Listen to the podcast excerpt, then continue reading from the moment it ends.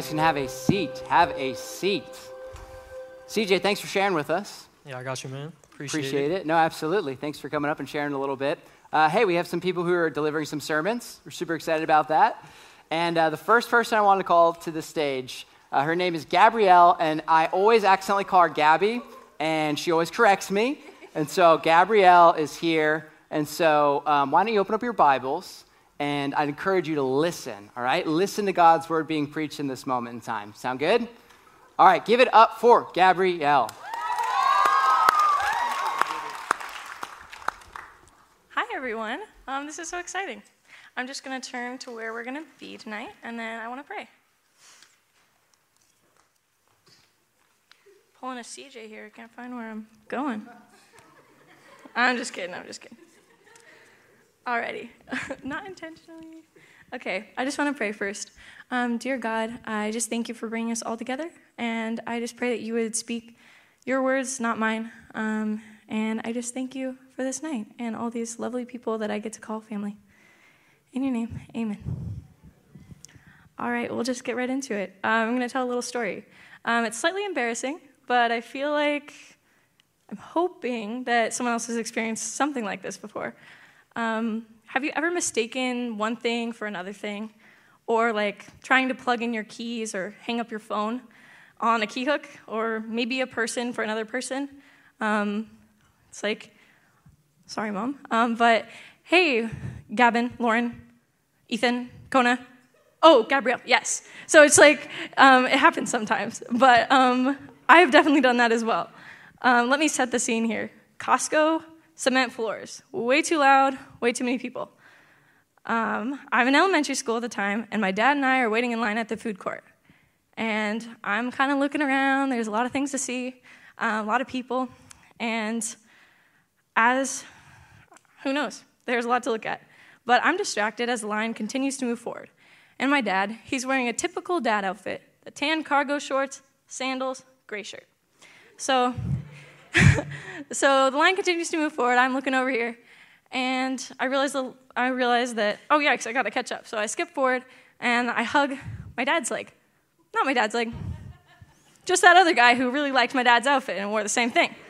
So that was really uncomfortable for me as a kid, but also um, my dad thought it was hilarious, and so did that guy. So I guess it went better than it could have gone, but. Um, all that to say, these happen, these situations happen plenty in our day-to-day life. We get distracted, we're misguided, or we're just blind followers.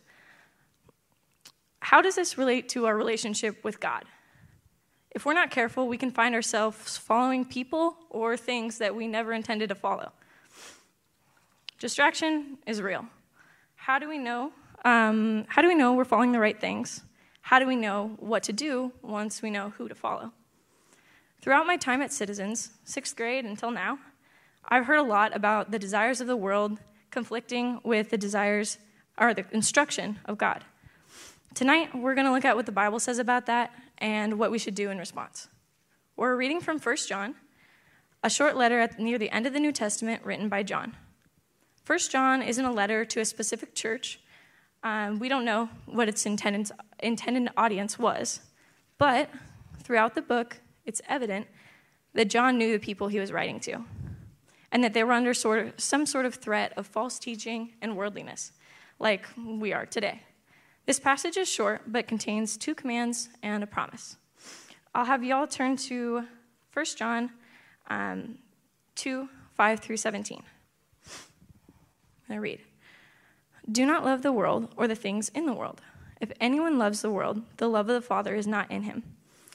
For all that is in the world, the desires of the flesh and the desires of the eyes and pride of life, is not from the Father, but is, in, is from the world. And the world is passing away along with its desires, but whoever does the will of God abides forever. Here we can clearly see two opposing sides the way of the world and the way of God. Before jumping into verse 15, I wanted to focus on the word world. John says it six times in three verses. That must mean something, right? In the Gospel of John, he uses this word 58 times, and in 1 John, which is a tiny book, he uses it 16 times. Why does he do this? It's not how we, it's not like how, I was going to use the example of how we often use the word like. Um, but um, it's not one of those words. It has meaning, it's not a filler word. Um, what does he mean by this? Why does he do this? In Greek, this word translates to cosmos or kosmikos, which means having the character of this present age, this present and corrupt age, or worldly affairs that distract us from the cause of Christ. Our fallen world directly opposes God's kingdom and his desires for our lives. John is showing how earthly desires are the complete opposite of godly desires. We are called to completely reject what the world offers and deliberately move away from sinfulness. From sinfulness, as God has called us to follow Him. 1 John 2:15. Um, Do not love the world or the things of the world. If anyone loves the world, the love of the Father is not in him. When I read this passage in the past, I thought, okay, thanks, John. That's a bit much. Um, we should be able to love like some worldly things and still love God.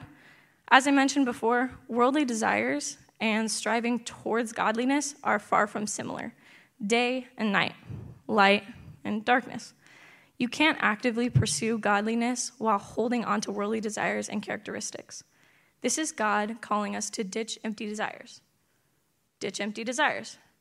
This leads us to ask ourselves what desires we're refusing to let go lying, cheating, laziness, cussing, sexual sin, substance abuse, the list goes on. It's really easy to get caught up in these things. We tend to categorize sins into like slightly bad, bad, and really bad. So as long as we stay over far away from here, then we're good. But we tend to say God will understand. We're trying our best. But we like to play this game of balancing between the two to get what we want from either side. This doesn't work. Um, it really doesn't. We, by doing this, you're living in darkness. You're relying on worldliness. These desires distance us from God. But oftentimes, knowing that God, our God, is a forgiving God, we tend to confess our sins and then say, hey, that wasn't too hard, right? Let's do it again. Um, that's counterintuitive. So the thing is, you find yourself unfulfilled. That act of confessing and then doing it again um, is really, you find yourself living for the wrong reasons. You're prioritizing sin over God. Sin over God? Wait a minute. That can't be right. Um, however, we can also prioritize good things over God. Once a good thing becomes a God thing, and takes the number one place in your life, you've got a problem. Um, whether it's a sport, clubs, academics, relationships with others, it cannot and will not fill the place of God in your life. But we have been given these things. There's no, no one telling you can't do anything else except for read your Bible. God gives us these things. Um, we can use our relationships with others, um, like CJ was actually saying earlier about talking about how we can influence others through our kindness and through how we act like Christ. Um, we can glorify God through playing a sport. Um, but these things can't become our distractions. Um, in our chaotic and Costco like lives, there's plenty to distract us from our Father. We are here on earth to share the good news and follow Jesus with our whole entire lives. Not just on Sunday, not just on Wednesday. We act as though we're in control, but we aren't. Our actions should reflect who we follow. Our actions should reflect who we follow. We're being called away from living for earthly purposes because we have a greater calling. What sins do you need to confess? What do you need to do to make sure God takes priority in your life? In order to know how to turn away from this way of living, we need to first understand why this is so important in the first place. Let's go back and look at verse 16. Verse 16 For all that is in the world, the desires of the flesh, and the desires of the eyes, and pride of life, is not from the Father, but is, is from the world. When it says pride of life, that's, that means overly focusing on or caring about your possessions, what you own, whether that's your car, like every high school boy in this room, or your favorite video game, like every middle school boy in this room, or maybe some of the middle school girls, you know, or your favorite outfit, which, I mean, that's all of us, right? So, you can't, you can't say that's not true. But um, in this, uh, we often le- lean into sin because we're searching for something acceptance, love, validation. We're going to the wrong places to look for these things. We have a God who knows every part of us intimately and still loves us and wants us. I just want to say that again. We have a God who knows every part of us, all of our sin, everything that's ever happened, and he still loves us and he still wants us. John calls us to draw near to God. Draw near to God. Why is it important to draw near to him when we're struggling with sin? Our final verse, verse says, And the world is passing away along with its desires, but whoever does the will of God abides forever. Well, we could sit here for days talking about the will of God and what that truly means. However, I think we can just talk a little about it today. I've been reading a book that was recommended to me countless times called Just Do Something. It's by Kevin DeYoung.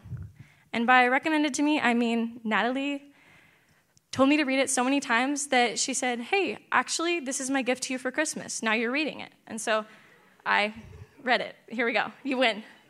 Um, but in this book, it, the author highlights the difference between God's will of decree and his will of desire. As Christians, we believe that God is sovereign um, in control, and that He has a plan for our lives. And as a senior, I hear this and I'm like, phew, because without that, I don't know what I would be doing. But also, um, in this in this book, he actually quotes the passage that we're going over tonight, um, the author, and um, this is what he says.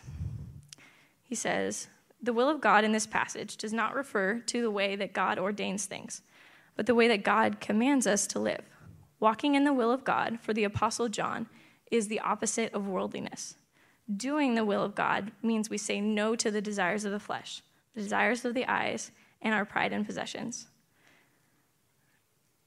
But it can't stop there. It can't stop with knowing that God holds our future. Uh, we need to be actively living for Him. Why is God worth living for over worldliness? This last verse hits right on that. Let me read it again. And the word and the world is passing away along with its desires. But whoever does the will of God abides forever. The earth and what it has to offer is temporary, it's unfulfilling. Putting our hope in God has eternal significance, it matters forever. God is worth loving above all else because all else fades. We need to place God at the center, and our perspective changes and our desires change. Yes, it's still incredibly difficult, but we're striving to follow God's commands and to be more like Him. When we're sinning, we don't want to draw near to God um, because we're hiding, we're ashamed, we're embarrassed, or maybe we're just living in this sort of indifference of, as long as we don't talk about it, we're good. Um, no. God, well, we need to first stop listening to lies about who God is. That He won't want us after what we've done, that he doesn't love us anymore. He died to save us. Romans 5 8 says, But God shows his love for us, and that while we were still sinners, Christ died for us. He loved us even in our sin is, and is calling us to love him and to follow him. We need to earnestly pray God, I need you, and I need you to help me. I want to ditch my empty desires, but I can't do it without you. This isn't something God is commanding us to do and leaving us to do it by ourselves. That's not really his style. um, but tonight, here, as a senior on my last Wednesday, as a student at Citizens, which is so weird to say. I knew I, like when I wrote this that I'd be saying it, but it's crazy. Um, I just want to urge you. I want to urge you to look at whatever is taking the place of God at number one in your life and decide that God is more important than that thing. And if whether that starts out with a prayer or if you need to talk to somebody about it and have them pray with you, um, we are in a community. Um, that's what this whole thing's about. So um, taking that first step is great. Um, Here at Citizens, um, like I said, we are a community of students learning to live for Jesus. If you hear me saying that, if that's the first time you've heard it, you probably your first time here. So welcome. Um, but this is very important to us, and that's why we as students show up, and that's why our leaders show up each and every week. This is what brings us together, and we need to be in this battle against worldliness together, striving towards godliness. This should never be a place where you're treated differently for struggling with sin. Ever. If it becomes that sort of place, then we've got an issue. Because we are all sinners, and if you can stand up and say you aren't, we have news. I'm so sorry. Um, but we are here every week, and we show up every week because of the good news of Jesus Christ. He died to save us from our sin, and He's coming back. Such good news. Uh, he's coming back to wipe every tear from our eyes and to, for us to experience eternal life in His presence. God is worth loving above all else because all else fades. Let's pray.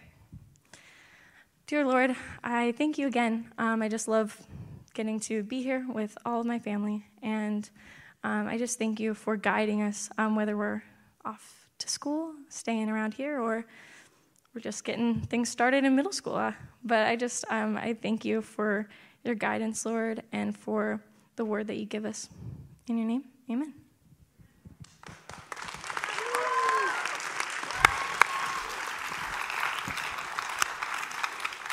Can we give it up for Gabrielle one more time? Let's hear it. You know, Jesus commands all of us uh, to follow him with everything that we are. All right? It's not just part of us, it's not just when we want to follow him. Uh, every uh, part of us, uh, our desires, our future plans, everything uh, belongs to him already. I thought that was really powerful for reminding us of that truth. Uh, what did you like, CJ? That was some powerful stuff right there. I like that it was, she said it was deliberate. It's deliberate war against sin. Yeah. Like you're not just, oh, asleep and it's just all fine. Like you have to fight every single day. It's not going to be easy.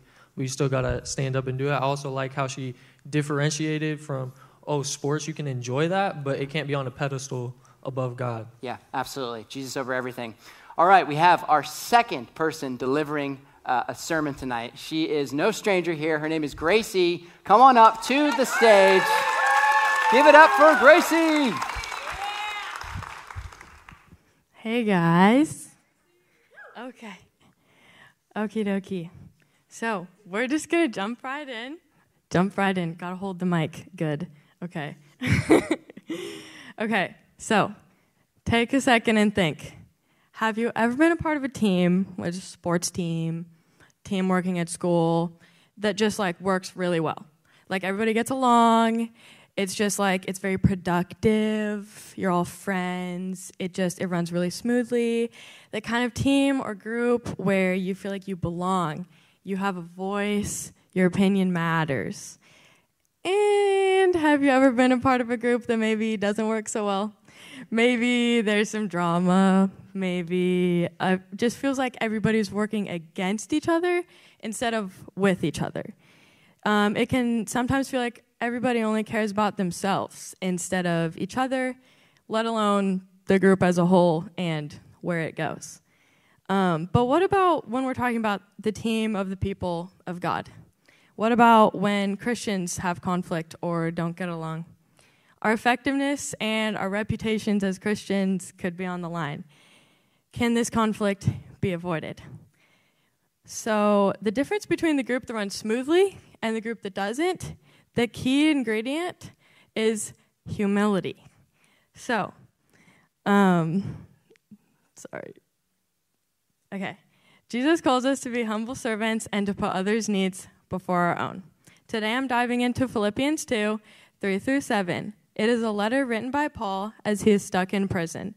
He's literally losing everything in prison, and he's still writing this letter to us saying, This, this is the most important thing to do. Philippians 2 3 through 7. Oh, if you want to open your Bibles, those are the verses we're doing Philippians 2 3 through 7. In humility, count others more important than yourselves. Let each of you look not only to his own interest, but also to the interest of others. Have this mind amongst yourselves, which is yours in Christ Jesus, who, though he was in the form of God, did not count equality with God a thing to be grasped, but emptied himself by taking the form of a servant, being born in the likeness of men. So, where do we even begin to do that? Treating others like number one. Verse 2 through 3 says, Count others more important than yourselves. Don't just do the good things to make you look humble, but actually do them with a genuine and happy heart. So, what does it look like to do that? One thing is serving others. Somebody in my life that has served me and shown me God's love and humility through serving is my dad. On cold winter mornings, a lot of times, he'll get up with me or he'll get up before me and he'll just like go out and he'll start my car. He'll be like, hey, where are your keys? And I throw them. I'm like scrambling, halfway ready. And he just goes out and he turns on my car and he scrapes off my windshield and he thinks of everything. He even like turns on my heated seat, you know, gets it all ready for me.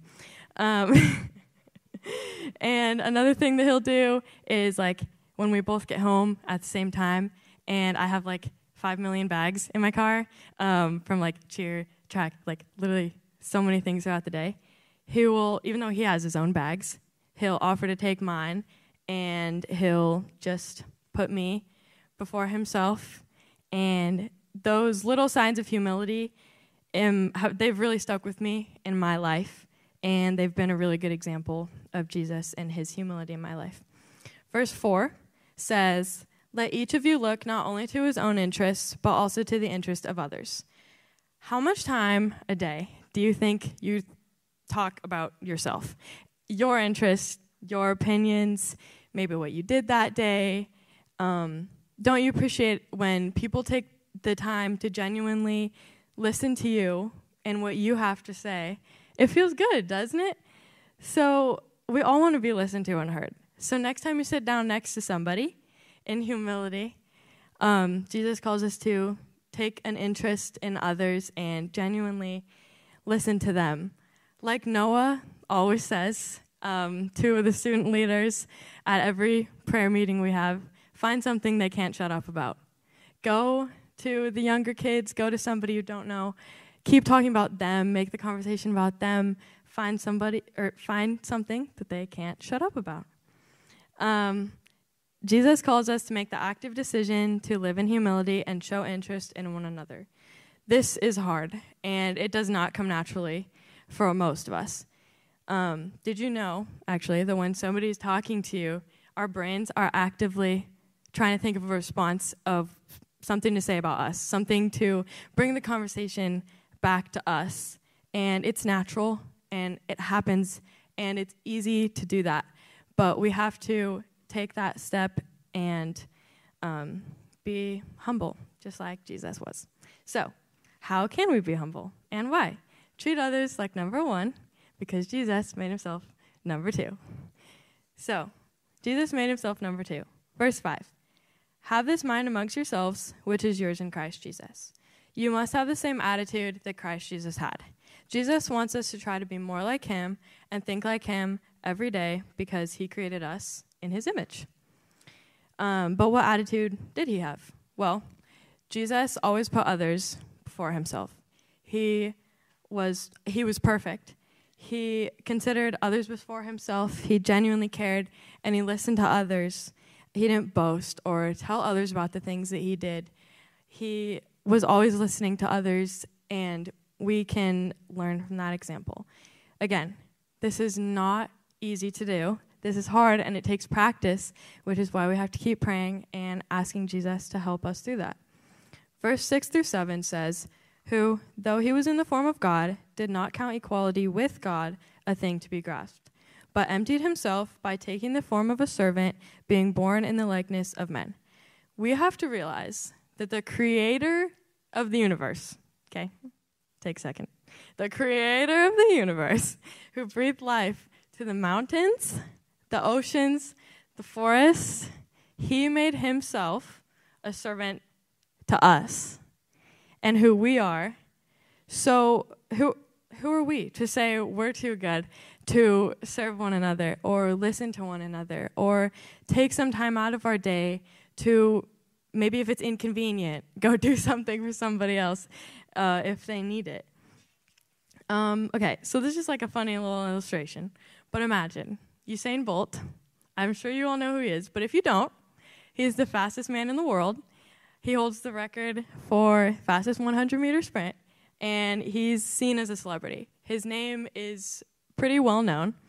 Um, so just imagine he comes to a track meet. Just like he comes to a high school track meet, he's just kind of there, just kind of shows up to help out, to serve others. He's just there, no publicity, no cameras. He's just kind of there to like serve water. And then imagine the fastest guy at your school. Imagine it. You probably know who he is because um, he probably talks about it, maybe. And just imagine that he just did his race, his 100 meter, and he won. He got first. He wins. And he's packing up his stuff. And your coach is just like, hey, why don't you go, why don't you go help out at the water tent? You know, like they need some help over there. And he's just like, no, I just won, so I got first. So that's actually for people who didn't get first. So they can actually, they can go over there and they can help. When literally the fastest person in the world is helping at the water tent. So, all this to say, this silly little story is just to compare how Jesus was created equal with God. However, he didn't count equality with God a thing to be grasped, and he didn't try to make that his reputation. He didn't boast. He didn't make it known to others to put them down.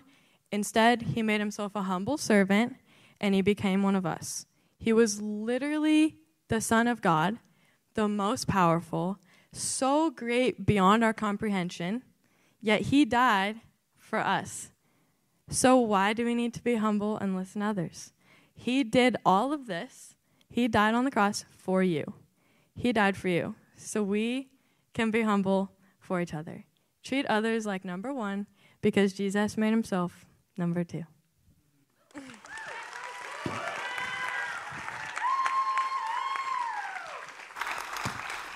Give it up for Gracie. Let's go. What'd you like from that?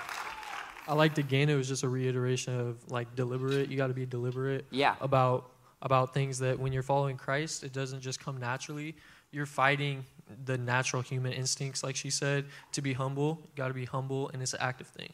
Yeah, and I, I, love that because, like, all of us benefit from Christ's humility. Uh, we wouldn't be anything if Jesus hadn't lowered himself uh, to us so that we can hold on to him. And I love that. We get to be um, humble before man because Jesus was humble to us. And that's something that we celebrate here at Citizens. All right, we have one more, one more sermon tonight that I'm very, very excited for. Uh, she has been in our youth ministry for a very, very long time. She has lots of wisdom that I'm excited for her to share. Uh, give it up, every single person in the room, for Natalie.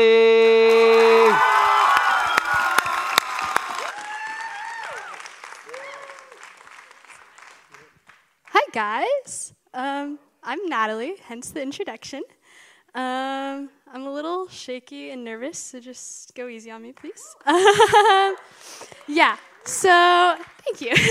so I'm going to start with describing an experience that you probably know full well or at least I do, um, because I have experienced it. Uh, what's likely an embarrassing amount of times. Um, you probably know the feeling. I'm home alone when I get a call from my mom. Uh, I can hear from her tone of voice, to put it nicely, that she's not in the greatest of moods, but that's all I'll say because she's in the room tonight. Um, uh, but I'm on the phone with my mom, and she asked me to take the chicken out of the freezer for dinner. Uh, you probably know where I'm going with this. um, I have good intentions to do so, but I decide I just want to watch five more minutes of whatever show I'm watching, and then I will get up to go do it. Um, suddenly, five minutes turns into an hour or so and I hear the car door slam shut. Uh, the memories of my earlier phone call come flooding back to me. Um, I prioritized doing what I wanted instead of what I should have done, and I'm about to face the consequences. Uh, my hands are sweating, my heart's beating fast. If you know anything about me, you know that I might be near tears. Um, I'm more than nervous, I'm pretty terrified. I'm sitting there trying to calculate the time it will take for me to get to the freezer and then back to the couch so it will look like I've taken it out hours ago. And then compare that time to the amount of time it will take my mom to get to the car to the front door. Um, I'm sprinting, you know, trying desperately to avoid facing my mom and the consequences of my own actions. Um, and I don't make it in time. I hear her keys turning in the door, and it's too late. I'm done for. Uh, my life flashes before my eyes. But on a, on a serious note, it is scary when we've done something wrong and we are about to face the consequences of that decision. Um, now, imagine that same situation, um, probably more serious than forgetting to take chicken out of the freezer. Um, but instead of standing before your parents, you are standing before the one who created you. Um, you're standing um, before God and you've committed a serious offense, sin. Uh, you are standing before a perfect God and you've messed up big time. God gave you rules to follow and you disobeyed them. What hope is there for you? Or for me, what hope is there for us? We need someone greater than us. We need a sinless Savior. That means we need Jesus.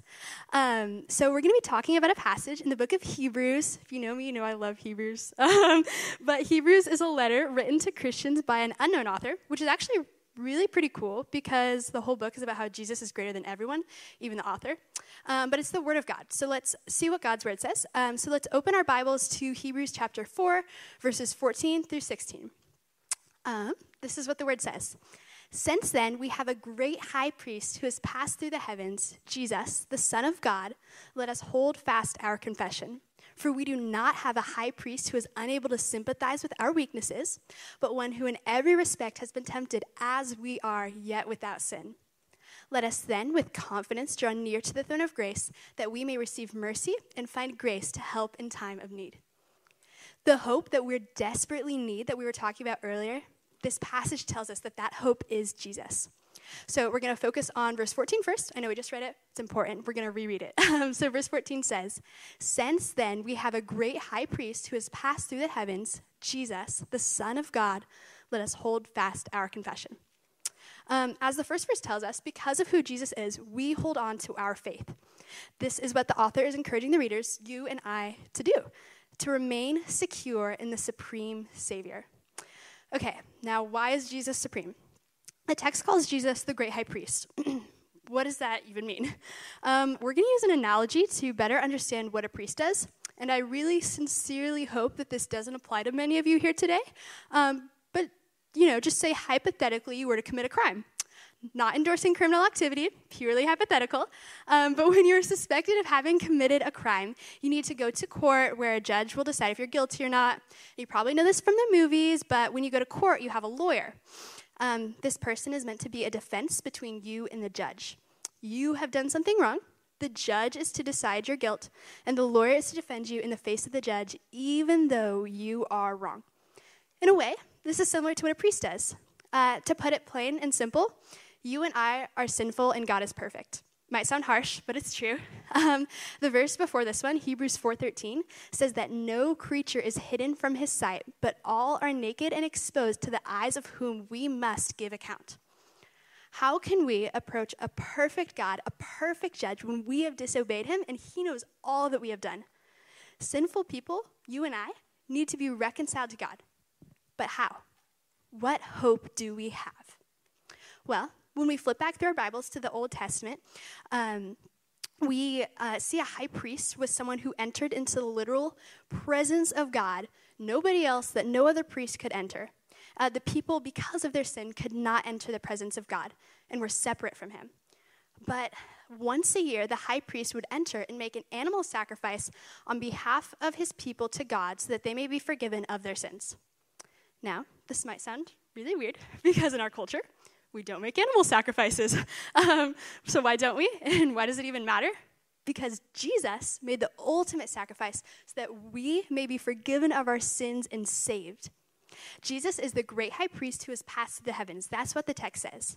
Jesus is the ultimate mediator between us and God. He is perfect, and yet he came down into a sinful world so that we may be saved.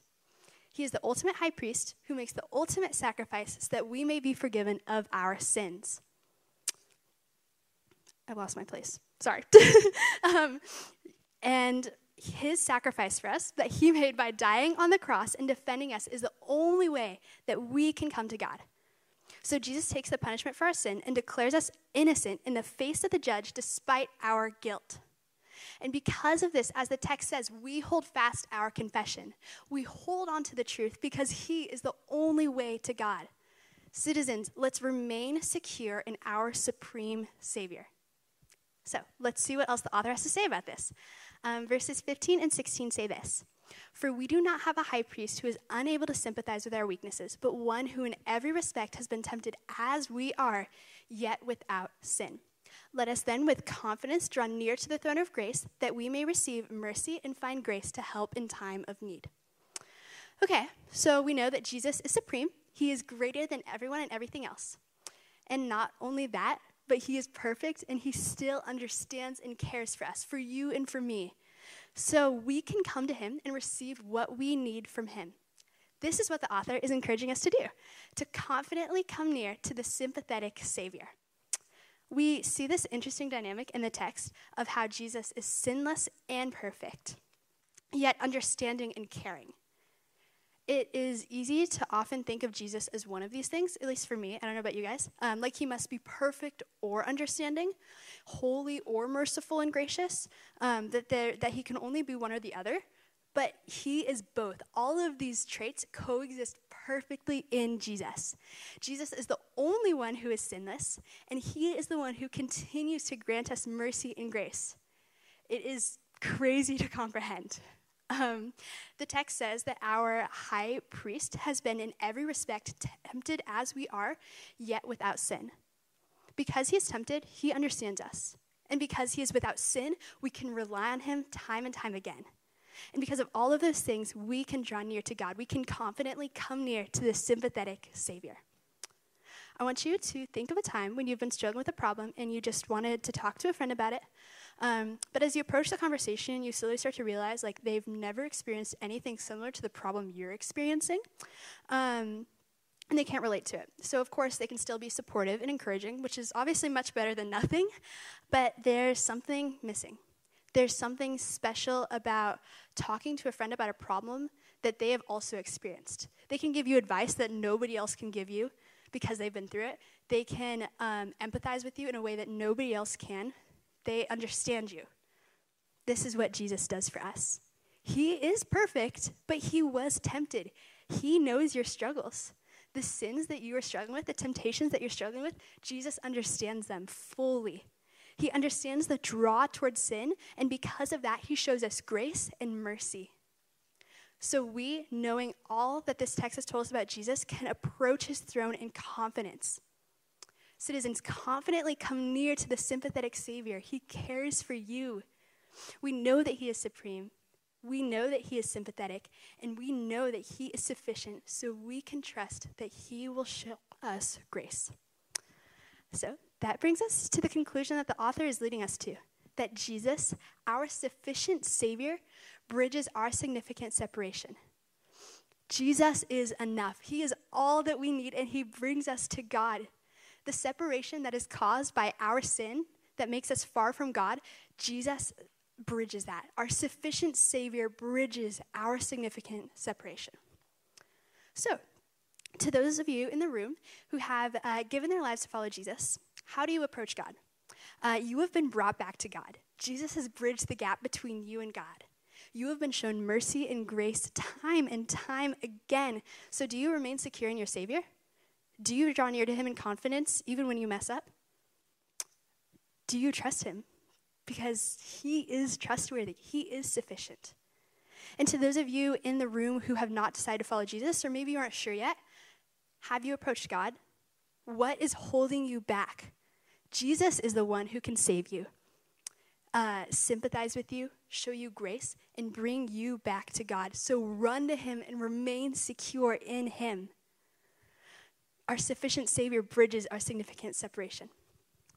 So, citizens, um, if I can encourage you one last time before my time as a student here comes to an end, Um, I want to encourage you in this confidently draw near to Jesus and remain secure in Him because He is the only one who can bridge the separation between you and God.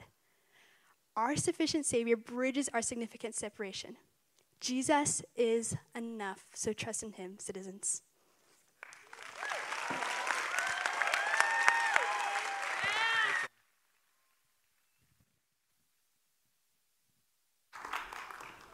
Thank you so much for sharing with us.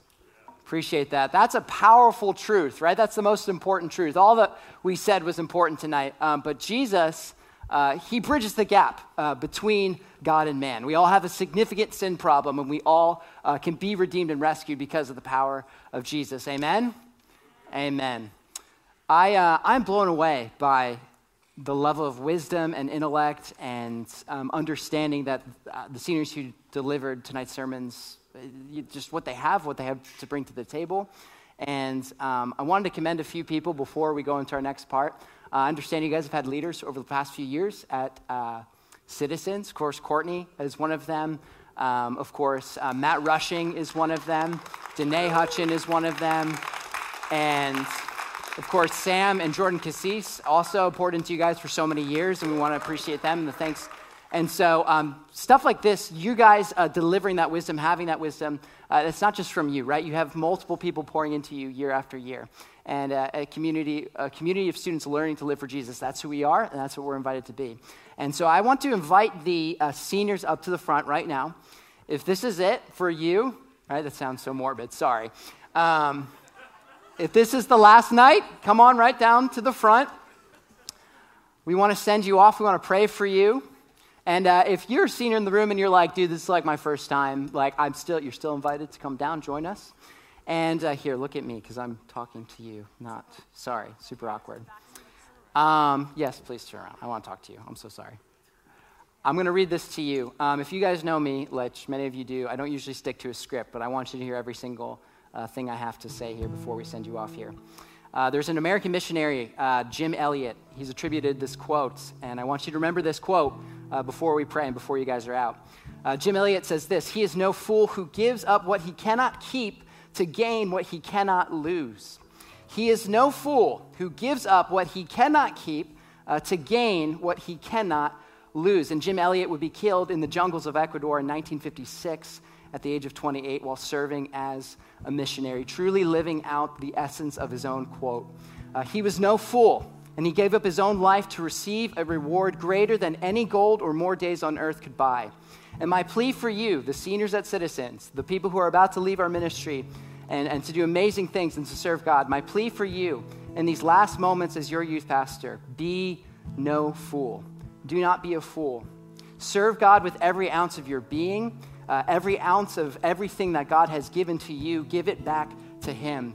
Whether one day you're a parent, a pastor, a leader, a teacher, a missionary, a coach, an artist, a visionary, whatever it is that you do, give up all that you can whenever you can, wherever you go, to gain the things that you cannot lose. Serve Christ wholeheartedly with your life because the treasures of this world fade, the possessions we hold will crumble, but God and His kingdom shall reign forever. We must not be foolish collecting seashells and rocks when you could be building an eternal cathedral with God by your side. Don't waste time chasing a number that will eventually disappear or go to someone else. Give your life to the mission of service. Whatever you do, do it for the glory of God and His renown. And if the next few weeks and months and years of this lifelong calling seem stressful or scary or even impossible for you to obtain on your own, you'd be right. You'd be absolutely right. Do not do this journey without God's Spirit leading you every step of the way and His Word ever close to your hearts and in your ears. And as the ancient wisdom inspired from God from Psalms and Proverbs says, trust in the Lord with all your heart and do not lean on your own understanding. In all your ways, acknowledge Him, and He will make straight forth your paths. Don't fear. Wherever you go, God will be with you. Would you guys stretch out your hands uh, to our seniors here in this room? This isn't anything spiritual, this is just symbolizing us uh, placing our hands upon them. Courtney's going to read uh, or uh, pray for you guys here in this moment, but I wanted to read this passage from Numbers. May the Lord bless you and protect you. May the Lord smile upon you and be gracious to you. May the Lord show you his favor and give you his peace. That's something we pray for you. Lord God, we thank you for these seniors and we thank you for the lessons that you have taught them over the years, God. Some of these have been here uh, since day one as sixth graders, and some have come within the last year or so. And, and God, you have used every moment. Um, you have shaped their hearts and their lives. You have built relationships. You have taught them, Lord. And I pray that as they go, Lord, that they would go in your wisdom. God, that they would fear the Lord in all things. God, when the choices they make look different from those around them, may they stand firm in your word and who you have created them to be be. Lord, we pray, God, that you would give them the defense of your word against the fiery arrows of the evil one, that when lies come at them, Lord, that your truth would be stronger, that your light would be brighter. Lord, I pray that the enemy would not take their hearts, God, but their hearts would be fully established in you. God, as your word was preached tonight, God, I pray that they would find that all else is empty but you. I pray that they would find that you are sufficient for them in all things, and I pray that they would reflect you in your humility, and your kindness, and in your love for others. God, we thank you, God, that you will do this in them, Lord. We pray, God, that you would keep them, God, that you would hold them, and God, that you would bless them as they go. God, remind them that they are never alone, that they always have home, Lord, and that they are loved dearly by you. God, I pray that as um, we see them in the years to come, may we see leaps and bounds of growth and rejoice with them in the work that you have before them.